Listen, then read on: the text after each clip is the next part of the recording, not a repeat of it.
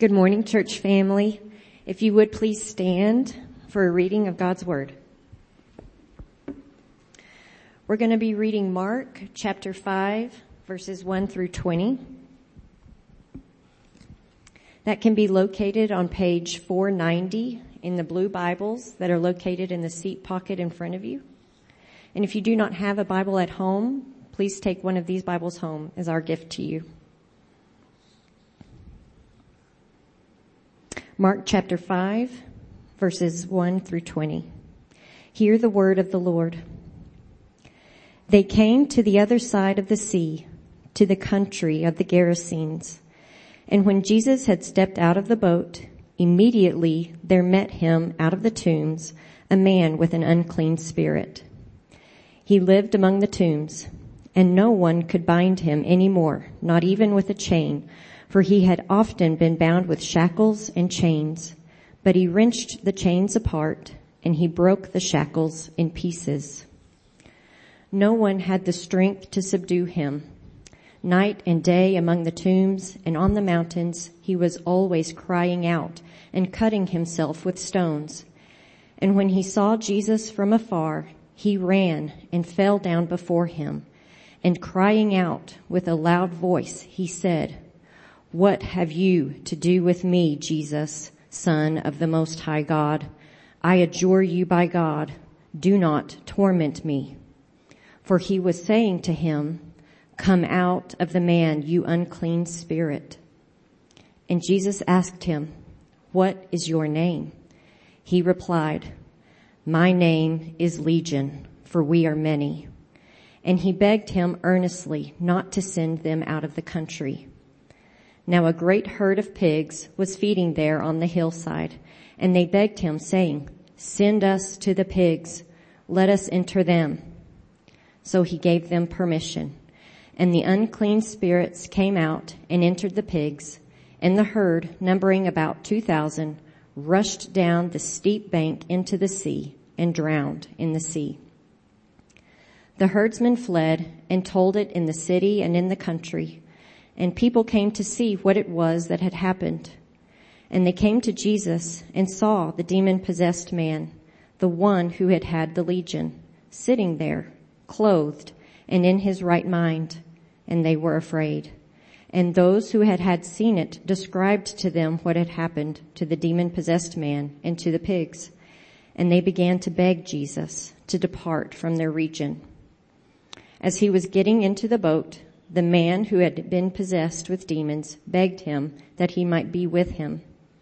And he did not permit him, but said to him, go home to your friends and tell them how much the Lord has done for you and how he has had mercy on you. And he went away and began to proclaim in the Decapolis how much Jesus had done for him and everyone marveled. This is God's word.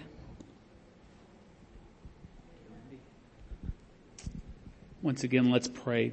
Father, we thank you for your word. We thank you for um, the power of God that it represents, Lord, the power to take unbelievers and make them believers, the power to um, correct our minds and to help us to see uh, truths that we would have no access to in our fallenness. And so, Lord, we thank you for the word. Lord, I pray um, just as I prayed for the children, Lord, I pray that in this group that you would ordain that there be hearing ears, Lord God, that there would be those that would hear and that they would know, God, what it is that you are speaking to them and requiring of them, Lord. I, I pray that that we would all increase in faith as we see the truths of your word today. Lord, I pray for myself. I pray that as I speak that you would, um, God, serve as guardrails to my thoughts and my words and that, Lord, I would not, um, uh, take over the driver's seat, Lord, but I would I would follow your lead and and the, and constrain myself to to the text of your word. I thank you for all of this in Jesus' name, Amen. Amen. You can be seated. So glad you're here this morning. Um, so last week we saw Jesus exercise his authority over nature. You'll remember that he was he commanded a storm on the Sea of Galilee to cease from its blowing. And the amazing thing about the story is that the sea obeyed. It did exactly what Jesus had commanded it to do. And today, in this text that Landy read to us, we're going to see Jesus exert his power over the forces of hell as he commands a, a, a legion of demons to leave a man. Now, one thing stands out in these stories, both the story from last week, the story from this week, and it is the way that people approach Christ. That when they approach Him, they approach Him in desperation, and by necessity of that desperation, they, they humble themselves. Um, we saw it in the disciples waking Jesus and saying, don't you even care that we are going to drown, that we're going to die. Um, and so these people are willing to implore, or a better word would be to beg Jesus to act on their behalf. Has anyone in this room ever been so desperate that you begged Jesus to act on your behalf? Anyone willing to own up to that this morning? I see one hand. Okay, man, we need some faith in this room. Yeah. Um, so there's this, there's this willingness to beg Jesus and, and, and when we're begging Jesus, we are asking Jesus to provide for us comfort to, and, and to relieve our burden. Now that may seem obvious, but I want to point this out from the scriptures today. So today we're going to look at three different groups that approach Jesus and they approached him begging. It's, it's interesting how often that word shows up in the text we read today. The Greek, the Greek word for beg in each instance in this story, beg or begging, is the same. It's, it's parakaleo, uh, parakaleo, and it's tied to another Greek word you may be familiar with, paraclete, which is the, the, the title, the comforter that the Bible gives to the scripture. So it's, it's an interesting, uh, idea of, of seeking comfort, parakaleo, and a comforter, paraclete. And so you have that. And so each group all three of the groups that we're going to look at today are asking for some kind of comfort through the granting of their different requests. Now that can make you feel all sunshiny and warm and fuzzy inside that these, these groups are coming to Christ for comfort. But what you need to understand that some of these groups were asking for comfort by being relieved of Jesus by Jesus going away, by Jesus, you know, uh, providing for them in ways that, that would, that would give them what they wanted and not give them real freedom or real relief. But another group was asking Jesus, was asking to be relieved by his nearness, by the presence of the Lord, by the, the power of the Lord. Now we're going to consider how Jesus answered each group. What requests did he grant and why? And which ones did he deny and why? And we'll learn about the essential makeup of each group as we consider their requests. More importantly, how should these stories in the scriptures inform us as we go to Christ? Only two or three of you raised your hands and said that you've been caught begging Christ. I guarantee you that number is 100%. And here's what else I guarantee you. You will again, in your life experience, find yourself on your knees uh, with your hands in the air asking Jesus to do the impossible. And that's a good thing. That's a great thing. So hopefully there'll be something we can apply here. See, because when we go to Jesus, we are always called to take the posture of a beggar. How many of you are certain that Jesus does not need our advice? Anybody, anybody uncertain of that fact? There's a, a prosperity gospel evangelist that, that uh, for this morning I won't name, but he talks about how God appeared to him and asked his advice. And I thought, I don't think so. I don't think so. But we always take the posture of a beggar and we are begging grace. We're begging mercy because of our desperate need and his infinite supply. So the disciples and Jesus in the beginning of the story had arrived on the other side of the Sea of Galilee. You'll remember when they got in the boat last week, they said, we gotta go to the other side. Jesus told them that. And it, it, it, this was after their stormy and dangerous yet miraculous overnight journey from the other side of the sea, where Jesus had been preaching and conducting his ministry so successfully. And Mark calls this place that they showed up at Gerasenes. Matthew calls it Gadarenes. Archaeologists are unclear about the exact location of where this event took place.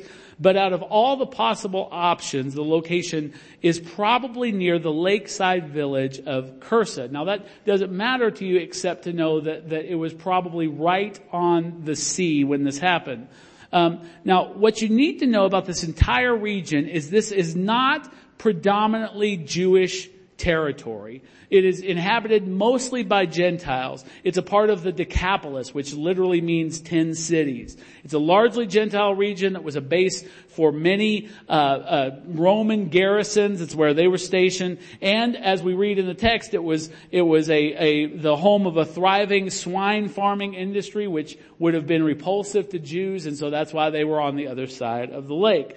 But as soon as Jesus gets out of the boat, in fact, Matthew, or Mark rather, uses his favorite word. He uses this 42 times in the book of Mark, and that is euthus, which means immediately, or in the King James, straight away. And so he's, he's saying that, that literally Jesus sets his foot in the sand on the, on the shore of the lake, and immediately this guy comes up. He's accosted by a man who comes descending from the cliffside tombs, and he is, according to, to uh, Luke, he's stark naked, completely naked, and this man is is possessed with demons and he is a violent, dangerous man. Now, we know that he was violent. We know that he's dangerous because Mark gives us the benefit of this detail. The locals had tried to restrain this guy and restrain his fury by binding him with chains and shackles and with supernatural strength provided by these spirits within him, he snapped the irons that they tried to, to uh, bind him with. They just left them lying in pieces on the ground. This, this guy was not a guy that most of us would want to mess with. Now eventually, because he just kept snapping the chains, people eventually just stopped trying to contain him and he roamed mad in the graveyard.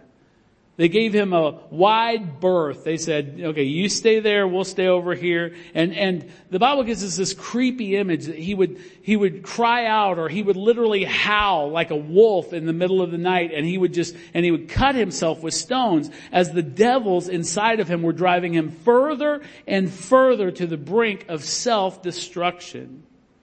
But here's what's interesting.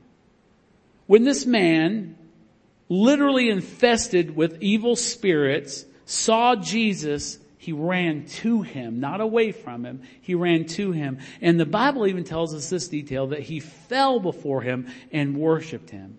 He took a full, uh, prostrate position before Jesus and, and worshiped him.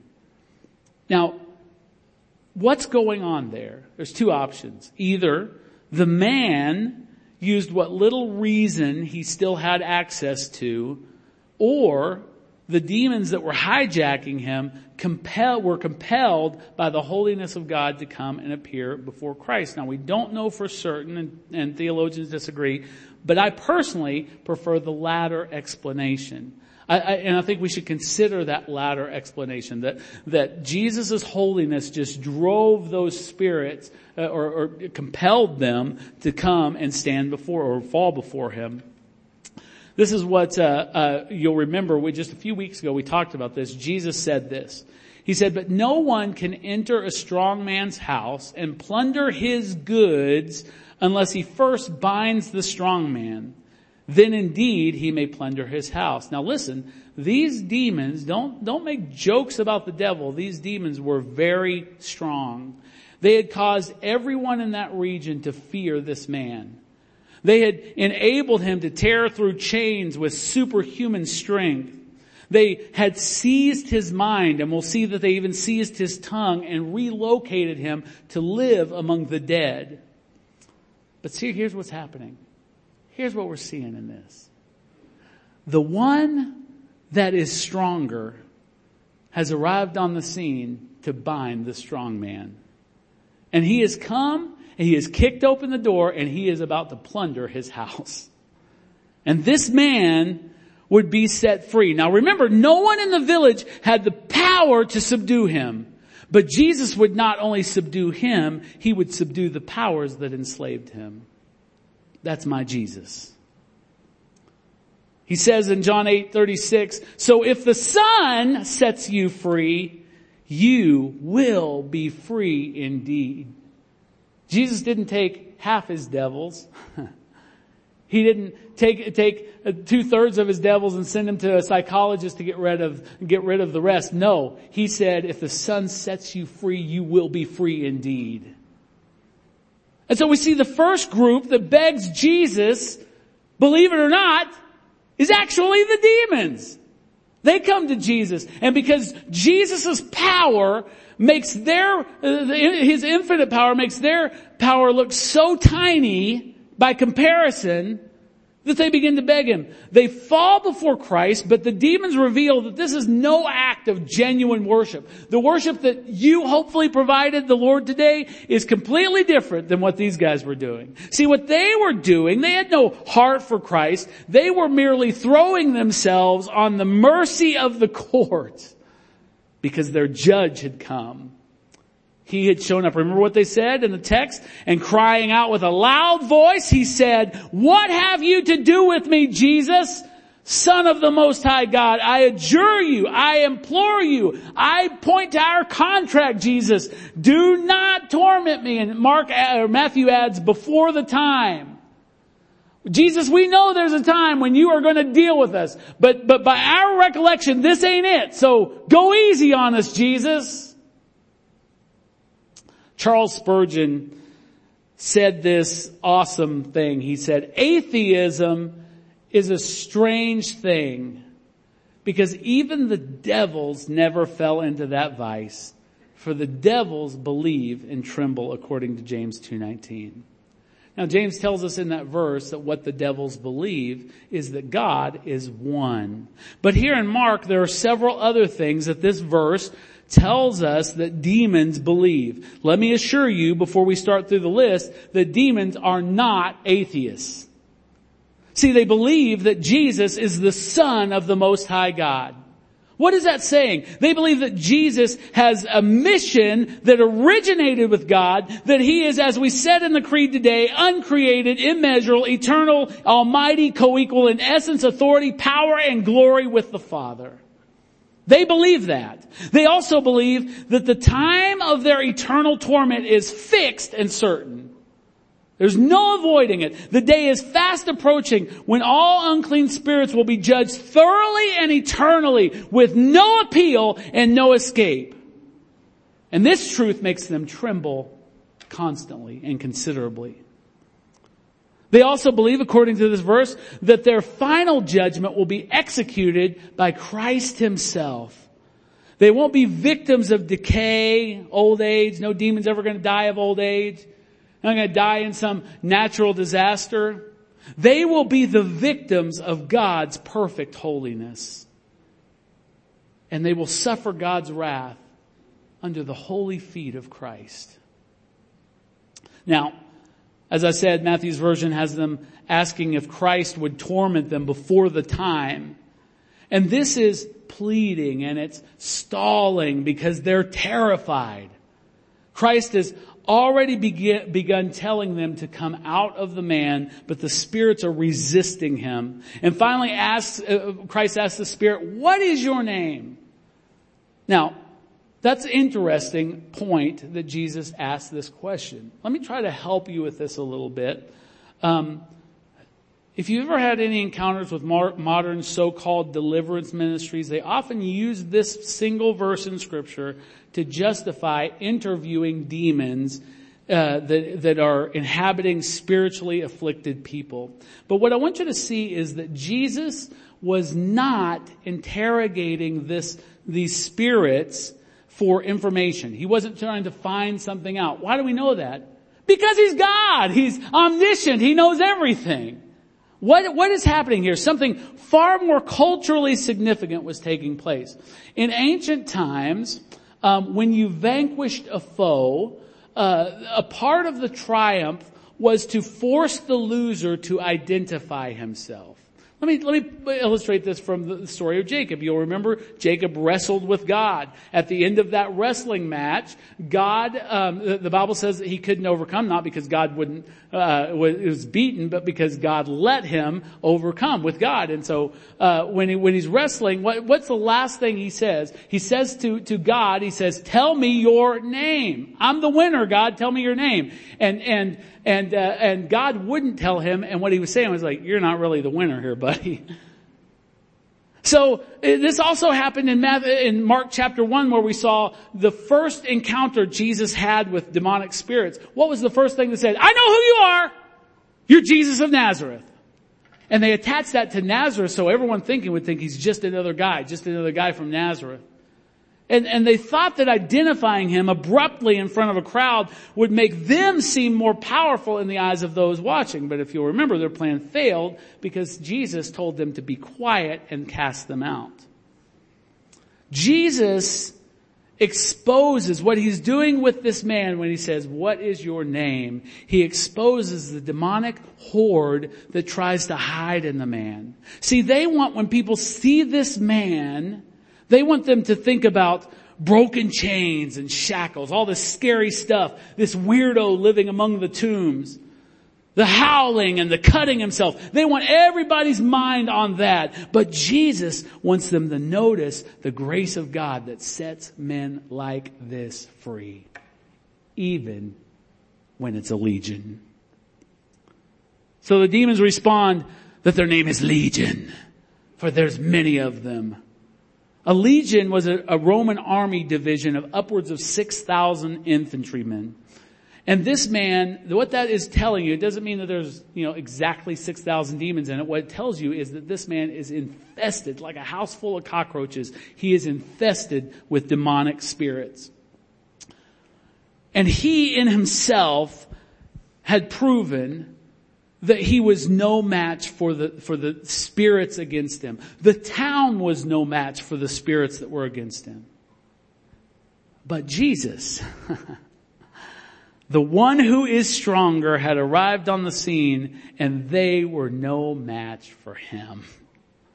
And these spirits begin to beg him. There's that word, parakaleo, comfort us Jesus. And the way you're going to comfort us is not sending us out of the country. They lived in a great area for them. They lived in an area that was filled with pagan idolatry and they didn't want to lose ground. So again, they even upped the ante. They begged Jesus, parakaleo again, not to send them. Comfort us, Jesus, by not sending us into the abyss prematurely, but let us inhabit the large herd of pigs that are grazing on the hillside. Now you want to see one of the most stunning scriptures in all the gospels? Mark 5:13. So he gave them permission. Now why is that stunning? Because what you just read tells you that the most vile, filthy, unclean, evil spirits cannot even go into a pig without Jesus' permission. The one stronger had arrived. Despite all their boasts and all their flexing when somebody tried to change this guy, they were powerless to do the smallest thing on their own apart from God's decree.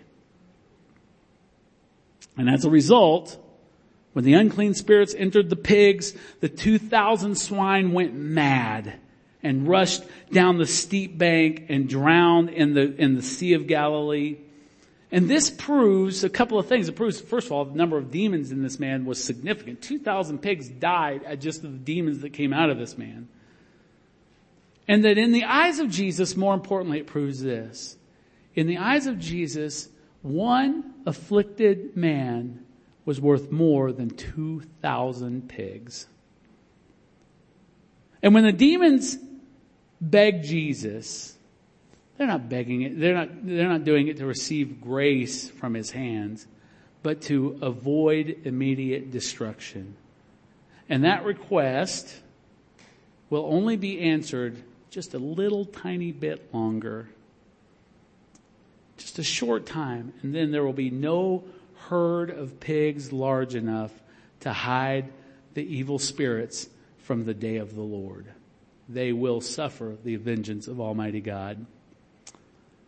So the story takes a really interesting twist here. You can imagine the stir that the destruction of these swine caused. News spread fast. It was reported, Mark tells us, in the city and in the country. And soon a crowd had gathered on the seashore to see what was going on. You, can't you almost hear the gasps of those who uh, showed up and uh, uh, to not only gaze upon Jesus, this supernaturally empowered man responsible for the loss of their livestock, but also, once again, looking on the town weirdo but he's not the town weirdo anymore. He's sitting quietly and tears are running down his cheeks. He's fully clothed and he's speaking coherently with Jesus and his disciples. See, the unclean spirits begged Jesus for the comfort of not being destroyed, for the comfort of being dispatched into filthy pigs rather than being sent into hell. Now these people, seeing what has happened, assessing the situation, they begin to beg Jesus for the comfort of his departure. You want us to make us feel better? You want to make us feel better about this Jesus? Get out of here. Beat it. Be gone. See, they saw his power and authority and they collectively decided they want nothing of him. 18th century theologian and pastor John Gill said what they feared was that some worse judgment than the loss of their pigs would befall them because of their own sins. Because they had clearly perceived the great power and authority of Christ, and this showed incredible ignorance on their part and great worldly mindedness. See, they didn't know how great of a person they had among them. They did not know that he was the son of God and that he was the savior of the world. They knew less than the demons knew. They might have known him from his miracles and looking at that and decided he was an extraordinary person. But their mistake was that they assumed he used his great power to hurt instead of help them. That they assumed that he was, came as one sent to punish them for their sins instead of save them from them. And see, this is the way unregenerate people think of Christ. They're afraid of suffering or losing by Him, so they refuse to give up their swinish lusts, as John Gill says, for Christ. In other words, what I'm saying to you, now think about the, the horror of this. They prefer swine to a savior. They love the world. They love the things of the world. And they love those the world and the things of the world more than they love Jesus, and therefore they are not worthy of Him. Fallen people cannot handle an undiluted sight of the holiness of God. You'll recall Isaiah, Isaiah chapter 6, he sees God in the temple, and what is his immediate response? He didn't, he didn't have a praise session, he didn't throw his hands up and dance around the throne. No, no, no, no, no. Fell on his face and he said, woe to me, for I am undone. And that's the, that's the common reaction when people see the glory, the majesty, the holiness of God. The disciples were, as we talked about last week, mega afraid when Jesus calmed the storm. Now these people are afraid as they see this untamable man gently sitting at Christ's feet and the carcasses of their hogs floating on the surface of the Galilee. Simon had the same reaction to Jesus Yes, Simon Peter, that guy, had the same reaction when Jesus blessed him and his partners with a great miraculous catch of fish. In, in Luke 5 8, it says when, when Simon saw the catch of fish, he fell down at Jesus' knees and he said, listen to this, depart from me, for I am a sinful man, O Lord. There are many ways that lost people tell Jesus to go away from them because they're incapable to stand in the presence of his unveiled holiness and sovereignty. Some people will tell Jesus to depart from them by flat out rejecting him, uh, just completely rejecting him through atheism or agnosticism. Some uh, will just deny the truths that are written uh, in creation and on the consciences of everyone. Others will do it by interpreting His Word in such a way to avoid hard realities about ourselves and what God requires. When they reinterpret the scriptures, you know, they're, they're saying, Jesus, go away from me. Go away from me. Leave my shores. Others will do it through worldly pursuits, the unwillingness to give up anything in this world. They cling to their swinish lusts and their fleeting pleasures. Some beg Jesus to leave as they pursue self-righteousness and legalism, and they reject the grace of God in favor of religious rule keeping. Yet the result of all of these types of things and many, many more is that we are begging God to leave our shores. To stop messing with our stuff. We prefer the status quo right now, even if it leads into eternal damnation later. We will eat, drink, and be, to, be merry, for tomorrow we die. Jesus, make no mistake about it, demands everything. And by begging him to depart, we think that we can keep what we have, never understanding that all you really have apart from him is dust and ashes. That's it. But we're not done. There's one more category of begging Jesus. See, the devils begged Jesus to be preserved a little longer and to be sent into the pigs. The unconverted begged Jesus to go away. But what about the man whose life had dramatically changed that day? Mark 5:18 tells us this as he was getting in the boat, Jesus was getting in the boat, the man who had been possessed with demons begged him, parakaleo, that he might be with him. Lord, comfort me by your presence, by your fellowship, by your intimacy. The pressing concern of that now delivered man was just to be with Jesus. It's what he begged for. It's what he sought comfort in. Intimacy with Christ.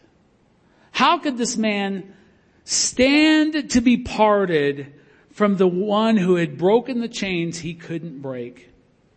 While iron shackles posed no obstacles for him, the spiritual prison in which he dwelt for so long was inescapable until one stronger than, the, the, than his satanic captors broke down the prison walls and let him go free. He wanted to share in the joy of the disciples that were with Jesus that day. He wanted to travel with Jesus, listen to Jesus, speak with Jesus. He wanted to be as close as the Bible tells us John was, who leaned on Jesus' breast at the Last Supper, and he was known as the disciple that Jesus loved. But get this, an interesting twist here. The same Jesus who consented to the begging request of devils and of the people of the land denied this man's request. Jesus, instead of, of letting him jump in the boat and go with him, he sent him as, as to the other Gentiles as a missionary. He said, go home to your friends. Tell them how much the Lord has done for you and how he has had mercy on you. See, when a person is truly redeemed, and we talk a lot here about false conversion, one of the ways that you know that you are truly a follower of Christ. When you're truly redeemed, you are conscripted into the service of your new master. You are laying down your old life and, and following orders now. You are following what Christ says. Now, you may have an idea of what you think is best for you, and yet your gratitude for the way Jesus has rescued demands that you conform your life to the will of God instead. Now here's the beauty of this. On the surface it feels like Jesus just denied him. Nope, you can't be with me. But that's not true. Because this man would soon find out that while he couldn't physically be with Jesus during his remaining time on earth, his faith would cause Christ to be with him in a very real sense. This is what John wrote in 1 John 1 3. He said, that which we have seen and heard, we proclaim also to you. He's talking about the gospel, the things we saw Jesus do, the things we heard Jesus say, we're telling them to you. So that, and this is the reason he wrote those things, so that you too may have fellowship with us. Who's the us? And indeed our fellowship is with the Father and with His Son, Jesus Christ. See, there's a union that all believers have with Christ when they believe the truth of the gospel. You become united with Christ. There's a, a union, a, a, a, a, a bonding that you have with Christ. You, Christ comes to dwell in you, but more importantly, you come to dwell in Christ. And this man would enjoy the fellowship in his obedient going until the day when he would be united to Christ face to face in the next life. He would be with Christ, but in a different way than he ever imagined. He thought he was going on a boat trip and a walk around Israel. No, no, no, no. He was destined to reign, the Bible says, with Christ, to be with him, to enjoy his presence forever. The reality of Jesus' closeness and fellowship empowered his joyful eh, obedience. The reason he obeyed is because of Jesus' closeness, of Jesus' fellowship. Verse 20 says, And he went away and began to proclaim in the Decapolis how much Jesus had done for him, and everyone marveled. If our longing is to be with Christ, let me assure you, you will not be denied. Even if you're redirected in the way we perceive the shape of that fellowship with Christ should take. Near the end of his life, Paul saw this reality in Philippians chapter 1. He's, he's facing his impending martyrdom, but he knows he has work to do uh, for the churches that the Lord's confirmed to him. He says this, he says, I'm hard pressed between the two. The, the two are living and dying. I'm hard pressed between the two. My desire is to depart and be with Christ for that is far better. That's what the man felt. But to remain in the flesh is more necessary on your account. He says, listen, I want to go home and be with Jesus. I want to, I want to uh, uh, be near him and see his face. But I know that he has given me assignment that I have not yet completed. And so I will stay faithful to him here and now. And that's what this man had to, had to, uh, hear Jesus, from Jesus. See, all of us encounter Jesus as beggars. He is the king and we are his willing or unwilling subjects. Do you hear what I said? He's the king. It's the first truth. And we are all his willing or unwilling subjects. There is none of you here, no matter how angry, rebellious, um, resistant to God, that can ever master God. You are his subject. You are his subject, whether you want to be or not. Not in a saving way, but you are subject to Him. So if that's true, if we see even unclean spirits and un- unconverted people, if we see them begging Christ, here's my question to you, and I want you to hear it, I want you to answer it, and I want it to deeply sink down into you. This morning, what are you begging Christ for? Do you want him to just delay your punishment? God, give me, give me just a few more days, God, to have fun in the sun. Doing what I want, calling the shots, making the rules. Do you want him to just go away and leave you alone to stop bothering your conscience? Stop messing with your stuff? Or do you deeply deeply long for Him to be near to you, to be near to Him, to hear His voice loudly in His Word, to experience His power in your prayers. What do you want this morning? What are you begging Christ for? Cause you can't come to Christ in any other way than a beggar. You are destitute without Him. So as you sit on the street corner of life with your little tin cup in hand, what do you want Jesus to put in there? What is it? Have the guts this morning to ask yourself that. Ask yourself, what am I begging Christ for?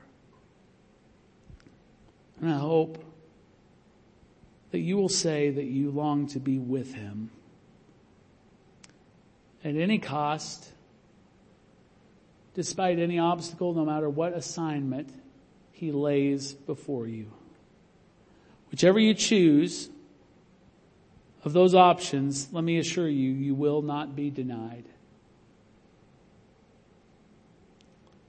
But we must realize that whatever choice we make carries grave consequences. Would you stand with me?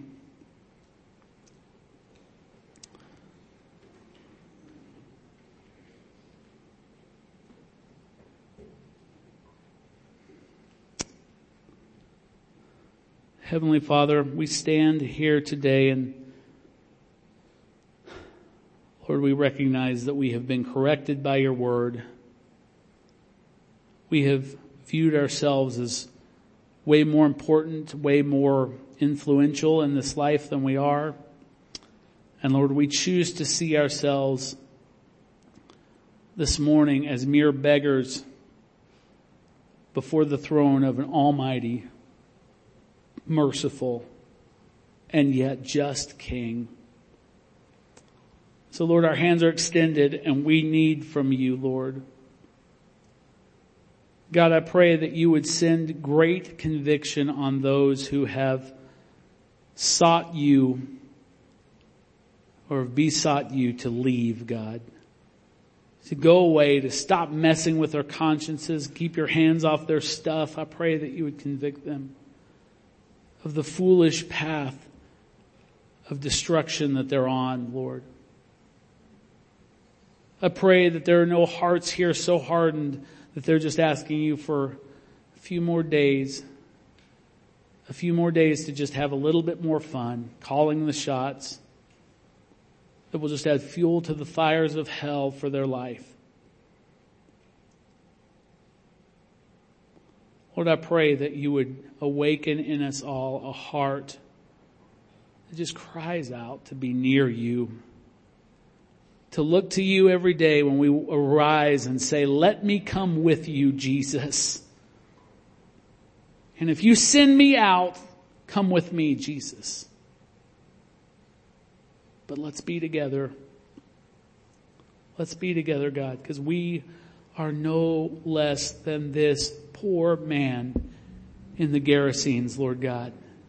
We have been delivered of so much, Lord God, set free from so much sin set free from a devil that wanted to destroy us and caused us to live among death, Lord.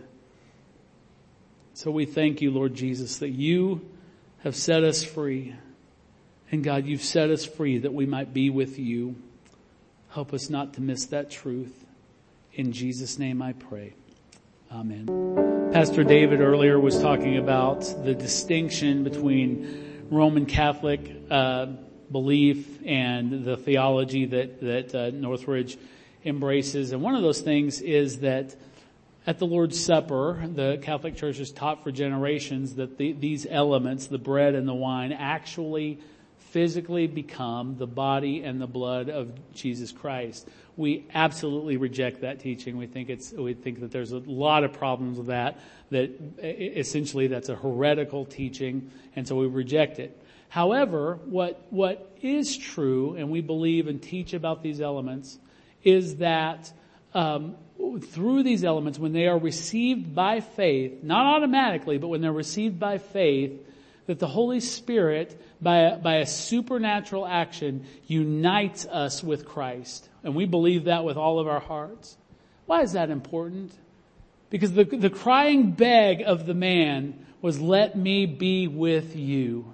And Christ has given us these elements, this sacrament, so that we could, in partaking it together in communion, if you will, that we would not only have communion with each other, but that we would have communion with Him. And so this is, this is a, a small way that we are able to be with Him. It's not a small way. I shouldn't have said it's a big way. Yeah, come on up guys. It's a big way that we're able to be with Him when received by faith. So I tell you that because we've talked about what are you begging Christ for? Well, if you want to be with Him, before you come and receive the elements, say, Lord, just let me by faith be united to Christ today by the, in receiving these elements and, and just trust that that is what he is doing by faith. So I'm going to invite you all to come and receive the elements and um, take them back to your seat and then we will take them together in a moment. 1 Corinthians 11:23 says, "For I received from the Lord what I also passed on to you. The Lord Jesus, on the night when he was betrayed, took bread, and when he had given thanks, he broke it, and he said, This is my body, which is for you. Do this in remembrance of me. Let's take the bread.